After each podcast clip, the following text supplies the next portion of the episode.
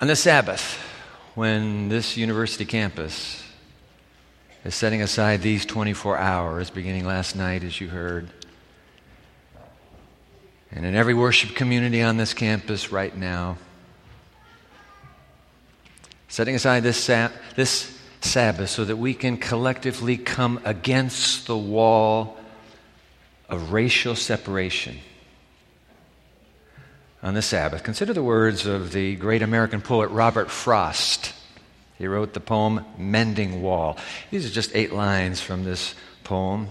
Something there is that doesn't love a wall, that sends the frozen ground swell under it and spills the upper boulders in the sun and makes gaps even two can pass abreast. Before I built a wall, I'd ask to know what was I walling in or walling out? And to whom I was like to give offense. Something there is that doesn't love a wall, that wants it down.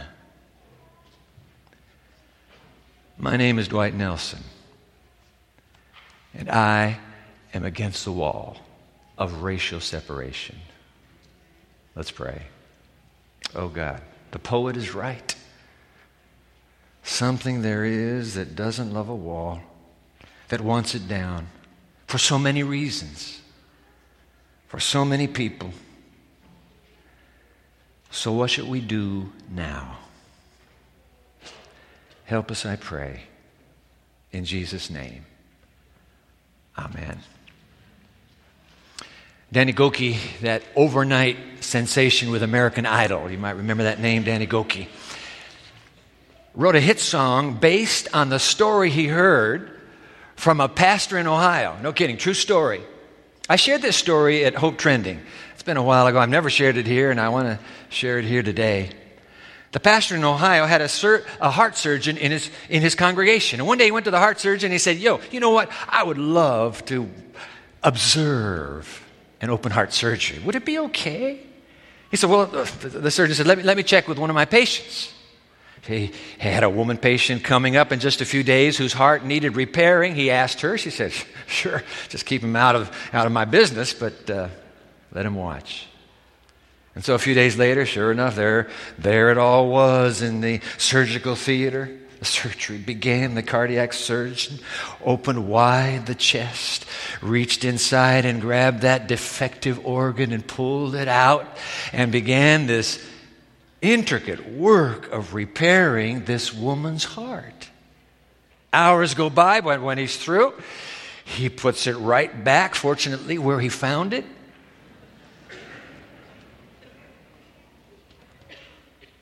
And then he says, All right, Let's get the heart going. They disconnect from the machine that was beating the heart, and it wouldn't start. Come on, do it again. On and off again. Again, the heart doesn't start. Again, it doesn't start.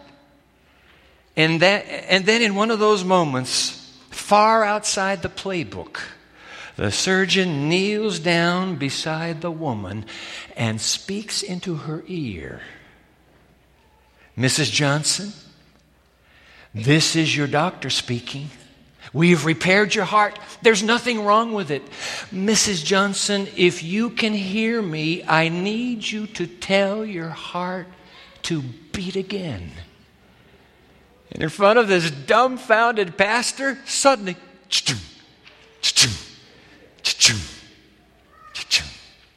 Danny Gokey took that story, turned it into his hit song, Tell Your Heart to Beat Again. I just checked in on Thursday. Over 23 million people have watched that YouTube. I've watched it a few times. In fact, I'd sing, I'd sing it for you right now, but I need you to hear the rest of this sermon and not leave, and so I'm just going to leave that song out. Because I happen to believe that this story no kidding, that this story is a message from God to his people, to his church. Church, this is your Savior speaking. I have died for your heart. We have repaired your heart. There is nothing wrong with your heart now. So please, church, tell your heart to beat again. Open your Bible with me, please, to the Apocalypse, the Bible's last book. Come on, check it out. Revelation. Revelation. You got to see this. You know, a lot of people, when we go to these seven red letter letters, come from Jesus to seven different churches lo- located there in Asia Minor. Most of us living at this time look at the last letter and say, aha, the letter to the church of Laodicea, that's for us. But I have a feeling we're supposed to give some attention to the first letter, the letter to the church of Ephesus. Open your Bible to Revelation chapter 2. You can bring a Bible, grab the Pew Bible in front of you, check it out. Red letters in my Bible and the Pew Bible. Jesus speaking here, Revelation chapter 2, I'm in the NIV. Page 824 uh, in your Pew Bible. To the angel of the church in Ephesus, write. So Jesus is dictating this letter to John. These are the words of him who holds the seven stars in his right hand and walks among the seven golden lampstands. The stars are the leaders, the lampstands are the churches. I hold you in my hand, verse 2. I know your deeds, your hard work, and your perseverance. I know that you cannot tolerate wicked people, that you have tested those who claim to be apostles but are not and have found them false. You have persevered and have endured hardships for my name and have not grown weary yet. But, but, hold, stop, stop. I, listen to me carefully now. Yet, I have, I hold this against you. You have forsaken the love you had at first. Consider how far you have fallen. Repent and do the things you did at first, because if you don't repent, I will come to you and remove your lampstand from its place. Your church will be gone. Wow. New King, New, New King James reads, Nevertheless, I have this against you that you have left your first love. But I love the way Eugene Peterson renders it in his message translation. Put it on the screen, please. You walked away. That's what you did. You walked away from your first love. In fact, I wish you jot that line down right now, just the way it is in the message. Grab your study guide, please. It should be tucked away in your uh, worship bulletin. Can you pull it out? Take a look at this. You say, listen, I don't have a study guide. Well, we got the friendliest ushers on the campus here, and I'm going to invite the ushers to stand right now. Would you mind, please? And let's uh, let's hand out some extra study guides. If you didn't have, if you don't have a study guide, just hold your hand up. Yep. See, here, here they come, just like that. Up in the balcony as well. Get, just hold your hand up. those of you, by the way, those of you watching on uh, television right now, you can go to the website because you're watching live stream. It's live. Go to the website. You see right there, there's a little series we're doing. The first part was Bring Your Heart to Life, and now here's part two Tell Your Heart to Beat Again. All these titles are going to have heart in it. Go to the number two one. You'll see study guide there. You're watching on a television somewhere. Go to our website. Put that on the screen. www. Boy, it's tiny on that screen, isn't it? www.newperceptions.tv. Go to that website and you'll get this same study guide. Let's jot it down. Revelation 2 4 from the message Translation, you, Jesus speaking, you walked away from your first love. You have forsaken the love you had at first. I was visiting with a heartbroken man the other day. A husband, his wife, has lost her first love. Oh, sure, they're still married, they still have a family, they still live in the, the same house. But you know what? When you've lost your first love, you know what you are? You are married singles. And that's what they become. Jesus is saying, please, please, your love is gone. Your heart, is, your heart has grown cold. Tell your heart, please, tell your heart to beat again. Although I suppose, I suppose we ought not to be surprised that a church living near the end of time might have a problem with love grown cold when you recall how Jesus describes the civilization, society, just before he returns. Take a look at this Matthew chapter 24. Just, just stay in your study guide here for a moment. We'll put Matthew uh, 24, verse 12 on the screen. Because of the increase of wickedness, the love, just before I come, the love of most will grow cold. Jot that down in your study guide as well, will you? Because of the increase of wickedness, the love of most will grow cold. I have this against you. You have, you have left your first love. The passion has died out. Like the rest of the world, your love has grown cold. Tell your heart, please, tell your heart to beat again. I mean, have you noticed that it's, it's, a, it's a pretty predictable pattern for formalized religion? That eventually you abandon the passion and devotion you have for God. Formalized religion, churches that have been around for a long time, you abandon the love you originally had for God. You even abandon your passion and devotion to each other. You just become Just this business of essentially regressing into a bureaucratic maintenance of the institution itself. We just got to keep this place going. Come on, just keep it going. That ought to be good enough. No, it's not good enough. You lost your first love. Tell your heart to beat again. Which is why, by the way, Jesus had an axe to grind, huge axe to grind, with the, with the leadership of the religious hierarchy and bureaucracy of his day. And not just the leadership, but even with the membership. In fact, Jesus now knows, he knows, there's no way, there's no way I'm going to prevent my execution. Fait accompli.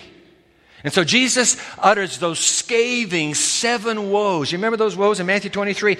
Watch woe number four. Take a look at woe number four. Fill it in on your, uh, on your study guide. Put it on the screen. And by the way, Luke 11's there because Luke has a tweak on it that, that uh, is important for us. So Jesus is speaking Woe to you, teachers of the law, Pharisees, you hypocrites! You have neglected the more important matters of the law. Okay, so what's important about the Ten Commandments? What's so important about the law? Jesus says, Let me tell you. You've neglected justice. Oh boy, did we spend time with justice last night against the wall of racial separation. Justice. You've neglected justice. And in Matthew, he says you've neglected mercy. But Luke comes along and says, Excuse me, excuse me, excuse me. The word, I want the word to be love. And it's love in Luke. So that's why in that bracket, would you stick in the word love, please?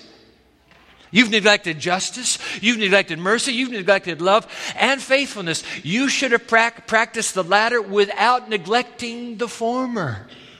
Jesus says, hey, time out. Time out, scholars. Time out, profs. You who are with great exactitude pronouncing grand theological positions, you who are defending intricate ecclesiastical orthodoxies, and all the while you are abandoning the profound orthopraxies, the orthopraxy, the right practice of love and mercy and justice and faithfulness. What's up? You need to have the other, but you shouldn't have left this part out. Tell your heart. Come on. Tell your heart to beat again. The truth is, it was precisely because of that severe neglect and gaping emptiness of love and compassion among the religious leaders that the people flocked to Jesus. It's like a magnet. Jot this down. This is very interesting. Only Luke records these words of Jesus. Luke chapter 7, it's in your study guide, so we'll just keep going. Jesus speaking about himself. The Son of Man, look, look, look, I, the Son of Man came eating and drinking, and you know what you said? Here is a glutton and a drunkard, a friend of tax collectors and sinners. Man, wouldn't you love to have that as a diss? Just a slap at you? You know, about, you know the problem with that woman? You know the problem with that guy? He's a friend of tax collectors and sinners. In fact, a few days later, keep going in Luke. Now the tax collectors and sinners were all gathering around to hear Jesus, but the Pharisees and the teachers of the law muttered, This fellow welcomes sinners and eats with them. I know some churches that welcome sinners and eat them. And that's not what Jesus is talking about. Friend, a friend of tax collectors who welcomes sinners. Hey, listen, come on, come on, come on. Time out, time out. Could it happen to us? I'm thinking about Pioneer. I'm thinking about Andrews University. Could it happen to us that we could become the same as Jesus? Our staff's reading a book right now, Dynamite. Author of the book, Jerry Cook. Title of the book, Love, Acceptance, and Forgiveness Equipping the Church to be Truly Christian in a Non Christian World. In that book, Jerry tells a story that I want to read to you. That'd be all right? Just read a short little story here. A pastor in our town, whom I knew only slightly, became involved in adultery. Adultery is a sad reality for any human being because you break the sacred bonds. But when it happens between a spiritual leader and someone else, it's just a double whammy. He became, I, I knew him slightly, he'd become involved in adultery. As a result, his marriage went on the rocks and his ministry was destroyed. And since he was a strong Christian leader in our area, this, this brother's fall came with a resounding crash. His church splintered into a dozen fragments, and hurting, confused people were scattered all over that city. A year and a half after all that happened, I received a phone call one Sunday morning, 7:30, all right? So he gets this phone call. It was his former pastor. He said, "Hey, would you mind if my wife and I came to church this morning.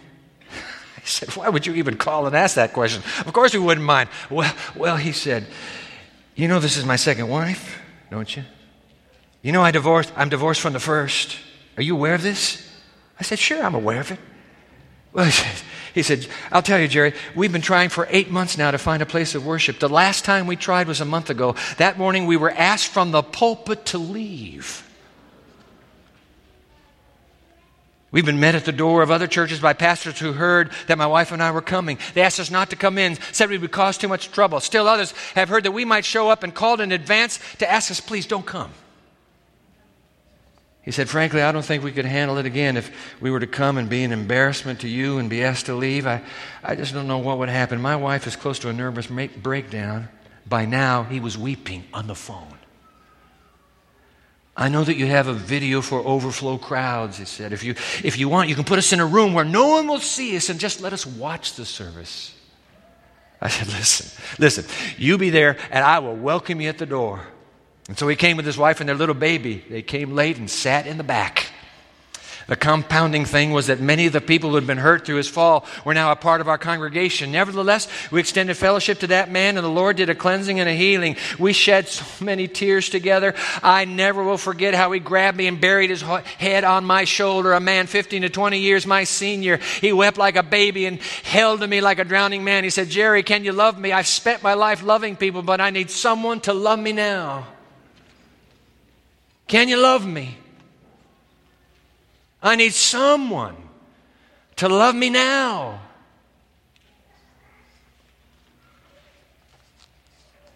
I'll finish the story in just a moment. Christ Object Lessons concurs, by the way. Look at this on the screen. You got it in your study guide. Fill it in. When you see yourselves, Ellen White writes, as sinners saved only by the love. Would you jot that in? Only, you've been saved only by the love of your Heavenly Father. You will have tender pity for others who are suffering in sin.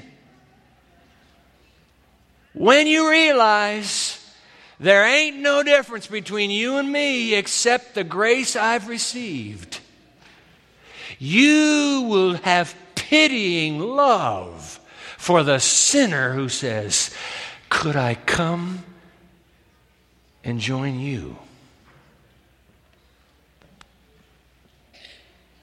From whence comes a love like this? only one place, only one place. Turn to the theme verse for this little series we'll do together. Go to Romans. Come on, you got to see this in your Bible, not on the screen. Pull your Bible out, Romans chapter 5. Look at this.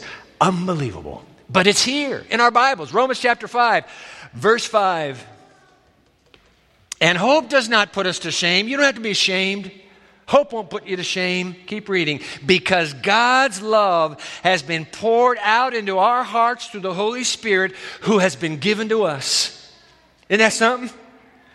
God's love has been poured out through the Holy Spirit who's been given to us. I like it in the New Living Translation. In fact, it's in your study guide. Fill it in. For we know how dearly God loves us because He has given us the Holy Spirit to fill our hearts with His love. Hey, listen, folks, when you are baptized daily with a fresh baptism of the Holy Spirit, when every day you begin the day and you say, Lord Jesus, my Father in heaven, I need the Holy Spirit all over again in my life. When you ask for the Holy Spirit and ask to be baptized every day of your life, every day you ask, you are filled with the love of God just poured out into you.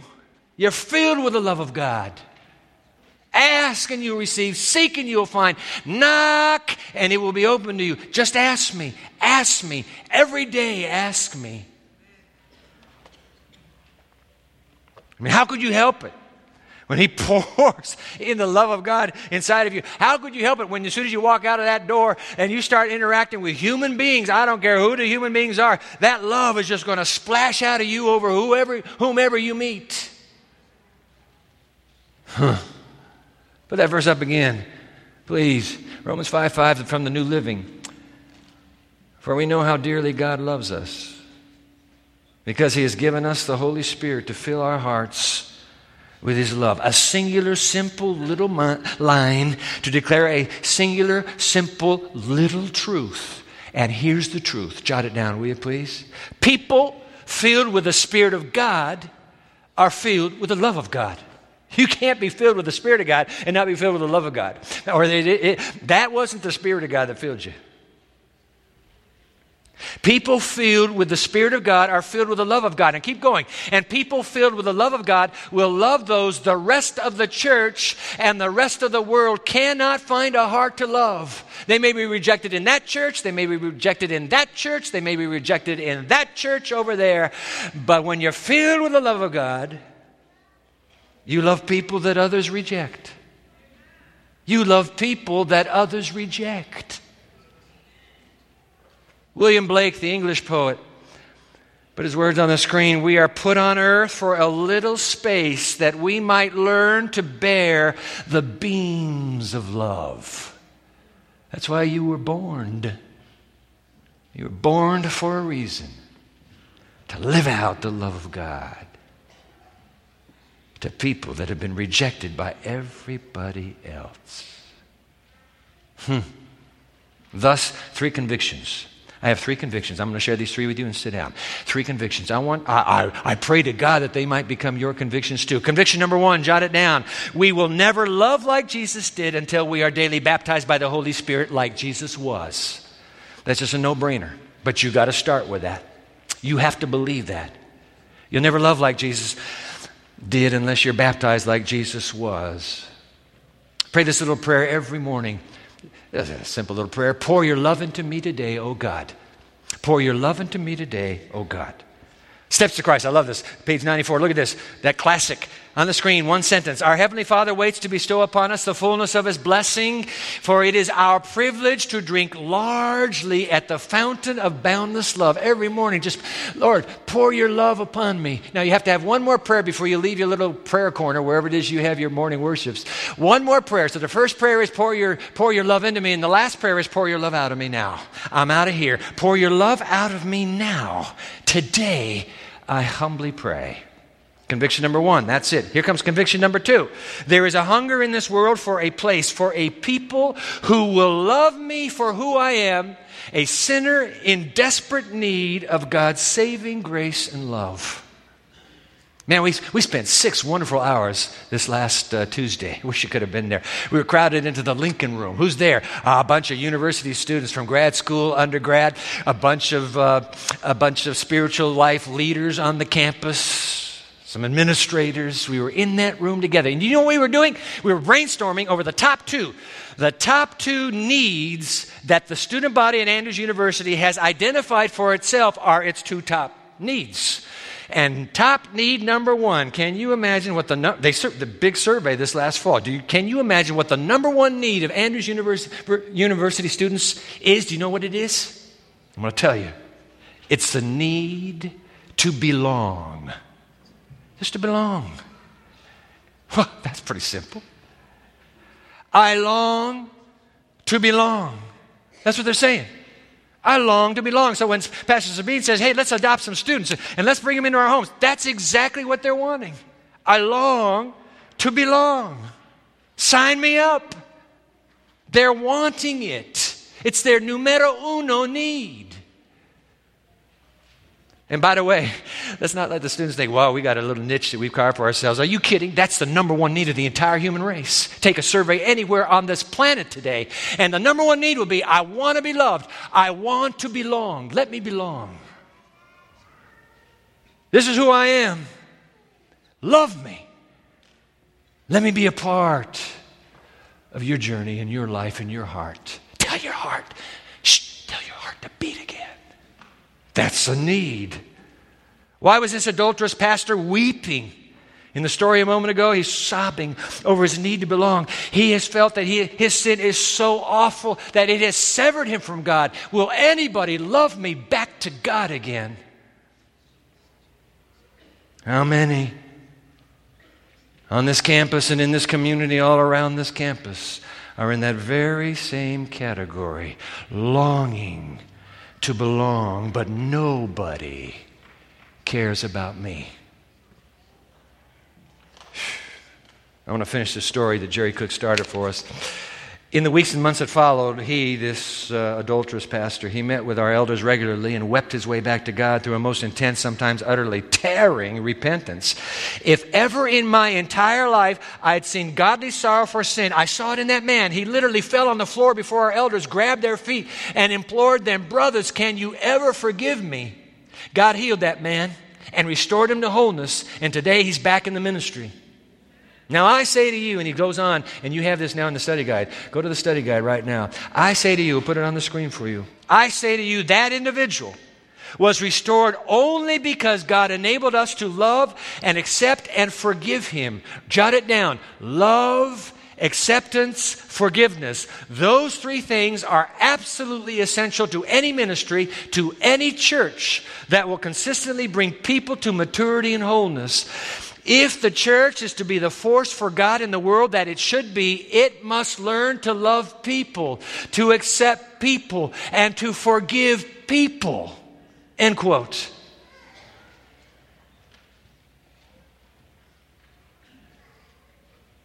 And how shall we discover and embrace such a love, this kind of acceptance, this kind of forgiveness?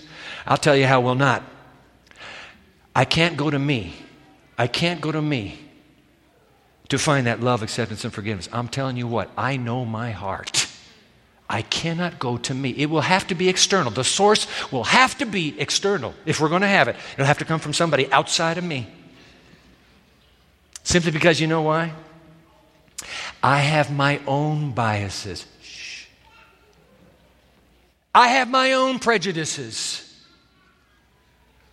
I have my own insecurities that tend to shut out the very people that remind me of my own moral fallenness and weaknesses. That's why I don't want people like that around. Because when they're around, they remind me of that insecurity. And then I'd have to admit that I'm just like them, though I never want anybody to know that. I'd have to admit my insecurities. Instead, I become party to a line of thinking that says just keep them out. You'll never feel insecure. In fact, you'll feel superior.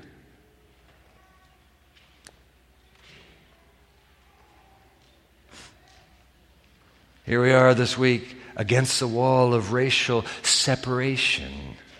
You know what? Racial prejudice behaves in the very same way. The only reason I need people to feel inferior to me is because I have an inferiority complex myself.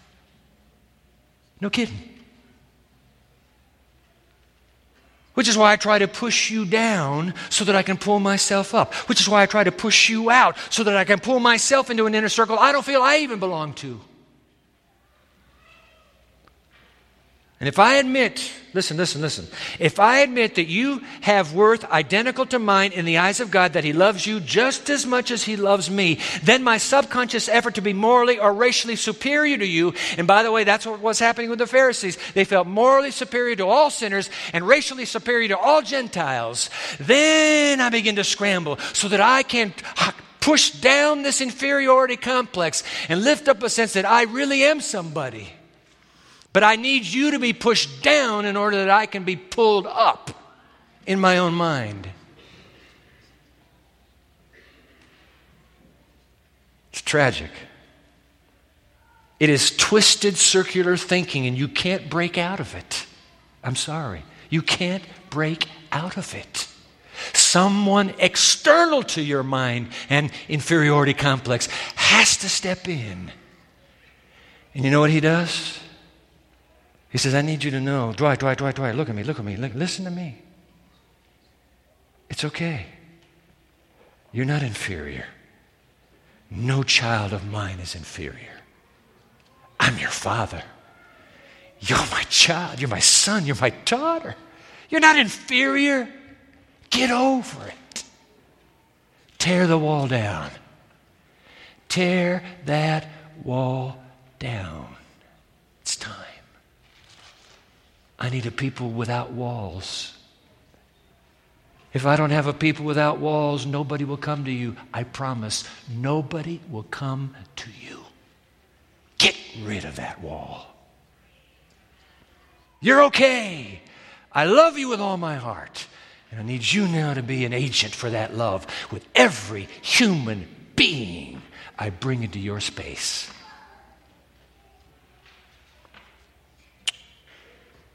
How do I know I'm loved and accepted by God? That's the whole point. Five is just the introduction to this stunning, stunning mountaintop in Romans. Let's, let's, read 5 again and get a run onto verse 6. And hope does not put us to shame because God's love has been poured out into our hearts, the Holy Spirit has been given to us. Where does that love come from? I need that love. How am I going to visualize that love? Oh, just keep reading. You see, at just the right time, when we were still powerless, Christ died for the ungodly. Very rarely will anyone die for a righteous person, though I suppose for a good person someone might possibly dare to die. But finally, verse 8 God demonstrates his own love for you, Dwight. God demonstrates his own love for us in this. While we were still sinners, Christ died for us. At the cross, at the cross where I first saw the light, and the burden of my heart rolled away. It was then I knew that He loves me too, and now I am happy all the day. It's the cross. You got to go to the cross. You can't get it without going to the cross. That's where the love of God is poured out in the Holy Spirit when He comes into you because you ask to be baptized today, just washes your soul with the love of Calvary. Isn't that great? It's at the cross. Apologies to Isaac Watson, that great hymn. Calvary makes all the difference in the world for a church, for a congregation, for a campus, for a soul that longs to live out the love of Jesus for all people. Listen, black and white, it doesn't matter straight and gay, rich and poor. Which one of these halves is right? Dwight, don't worry about it. Rich and poor, women and men, Democrats and Republicans, East and West, conservative and liberal, saved and lost, saints and sinners, atheist and believer. It doesn't matter.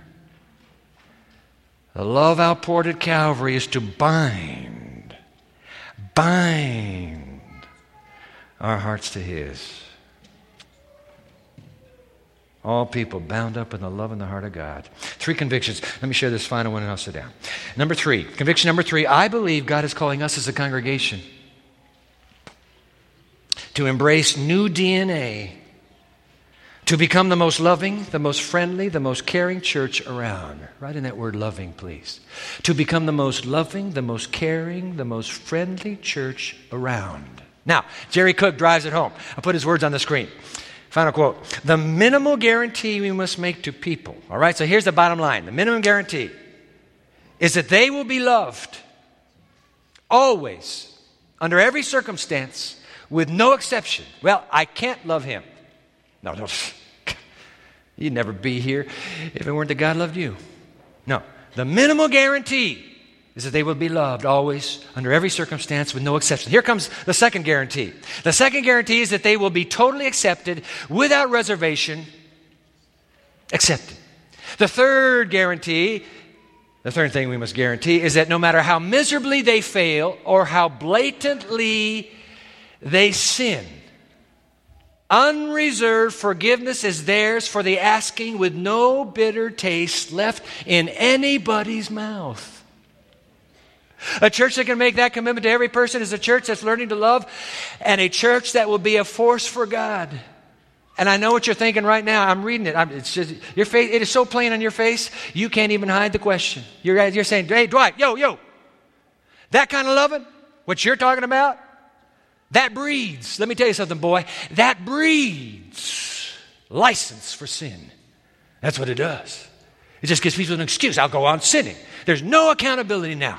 That's namby, cheap grace. Fair point. Touche. But that's precisely the point. That's why, come on, come on. That's why Jesus was such a threat to the religious hierarchy of his day who thought the same way as you just did. They hated him because the love starved public couldn't seem to get enough of the Messiah. This friend of sinners who even ate with them. How else can you explain why prostitutes were drawn to this man? Not for a shred of impurity, but something holy and pure about him offered hope. Why, why was it that pagan outsiders, we're talking about Samaritans, we're talking about Gentiles, we're talking about the racially inferior so called, why were they drawn to Jesus? Because he loved them, he accepted them, and he forgave them. That's why. Jerry Cook didn't invent this, Jesus Christ did. In our midst, while we watched, and eventually killed him, he was such a thorn in our collective conscience. So, shouldn't the church that follows Jesus love the way that Jesus loved? But of course.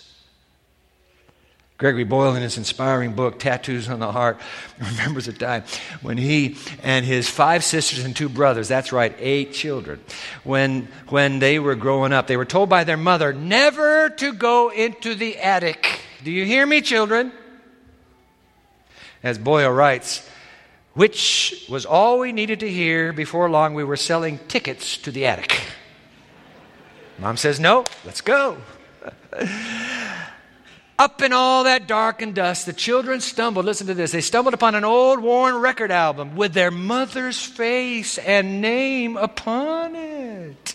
Apparently, before she had eight children, she could sing. If you have eight, your singing career's over. They found it. And I'm put Boyle on the screen for you here. We played the grooves off this record. Consequently, a line from the song found itself permanently etched in my brain, a mantra of sorts. You'll recognize it. Long lay the world in sin and error pining till he appeared. Now, notice this next line. Till he appeared, and what? And what? And the soul felt its worth. Isn't that something? He came here for the soul to feel its worth, not its condemnation, not its absolute rubbish and worthlessness. He came for it to feel its worth. Till he appeared. And the soul felt its worth. Boyle goes on. Sure, it's a song about Jesus and Christmas, but how is it not the job description of human beings seeking kinship, remembering that we belong to one another and letting souls feel their worth? End quote. That's the mission of the church. That's why Jesus came to tell you you are not a reject, you are not a failure, you are not scum. There is no wall between my heart and yours. You are a child of my Father, which makes us brothers and sisters. Was that Christ Object Lessons line again? When you see yourselves as pioneer, as sinners saved only by the love of your Heavenly Father, you will have tender pity for others who are suffering in sin, just like Jesus. Long lay the world in sin and error pining till He appeared, and the soul felt its worth. For God so loved the world that He gave His only, one and only Son, that whoever believes in him will not perish but have eternal life. For we know how dearly God loves us because he has given us the Holy Spirit to fill our hearts with his love. Church, church, church. This is your Savior speaking. I have died for your heart. I have repaired your heart. There's nothing wrong with it now. So please, for me and for you, tell your heart to beat again. Please, tell your heart to beat again. Amen. Amen. So, what can we do? Is there anything? Yeah, pull your Connect card out. I want to sing a great song and, and uh, we leave. But pull your Connect card out. Pastor Jose referred to it, Pastor Sabine referred to it. Here it is now. Our ushers are moving quickly to receive these cards. So let's just take a moment. Love to see the guests who are here. Glad you're here. Fill out the front of the card. We do this, guests and members alike. And then turn the card over, please. Back of the card. My next step today is hey, number one, I will tell my heart to beat again by living God's love for those I meet. That's what I want to do. I can't imagine you saying, No, I don't want to live God's love. That's, Dwight, you just put these little no brainers in. Okay, let's go on to the next one. I want to help my church become a community where all people are loved, accepted, and forgiven. If you put your email address on the front of the card, I'll send you a note. What you can do. Just a preparatory little initial step. Come on. Let, let, let, let's, let's, let's join together in this quest. Number three, I would like to stand against the wall of racial separation. Pastor Torres just talked about our Harbor of Hope Church. We would love to have you get involved. And he's kind of teasing us there with this new, new venture that he's about to unveil and didn't want to scoop it in this place, but up at his place if you would like to be a heart, if you would like to have a part in standing against the wall of racial separation, put a check mark there, and we're going to send you the details to Pastor Torres's plan. You don't have to commit to anything. You're not buying a car right now. You're just saying, I want to help stand against the wall. Why not? And finally, number four, I would, like Jesus, the friend of sinners, to be my Savior too. How can I follow him? Some of you here have never really given your life to Jesus. You've thought about it, you say, well, the day will come. My friend, my, may I suggest to you that maybe the day just came? Maybe this is your day. I'm not asking you to come up front and stand in front of everybody. I'm not doing that to you. But if you put a little check mark there and say, you know what, I'd like to begin a walk with Jesus, a friendship. If he's a friend of sinners, he'll have a great time with me. I'd like to ask, Jesus, to be that Savior and friend. You put a check mark right there. I'll send you an email. You'll see. This is not rocket science. Heaven's just been waiting for you to figure out that it's the right time. Why would you put it off? Well, I think I'll do it some other day. Today's your day. The Bible says today, now is the acceptable time. I want to invite you doesn't take a whole lot of energy to just put a little check mark there. I'm going to have you turn the card upside down so nobody will see it anyway. But if the Spirit is speaking to your heart right now and is saying, hey, why, come on, this is, this is it. Let's do it. You and me. I would like to counsel you. This would be a very good time if He's speaking to you to do it. Put a check mark there. I want to pray over these cards. And the ushers going to come and pick them up. We got a great song that will just send us on our way. But let's pray first. Oh God, what a world. The number one need in the world, wouldn't you know it? It showed up on the survey of this university. The number one need on campus. I just need to belong. I need to be loved. I need some sort of human network that lets me come to you. So, Father, I pray love, acceptance, and forgiveness that this might become new, humble DNA in Pioneer's journey to the second coming. Because how can we talk about being baptized by the Spirit and then not talk about being filled with the love of God? And how can we be filled with the love of God and not let that love splash over everybody? But we have to be intentional. It doesn't just we have to offer our lives to you. Pour it in, dear God, and then pour it out. So take our humble, quiet decisions, seal them, make us a people where love, acceptance, and forgiveness, just like Jesus, becomes our way too. We pray in Jesus' name. Amen.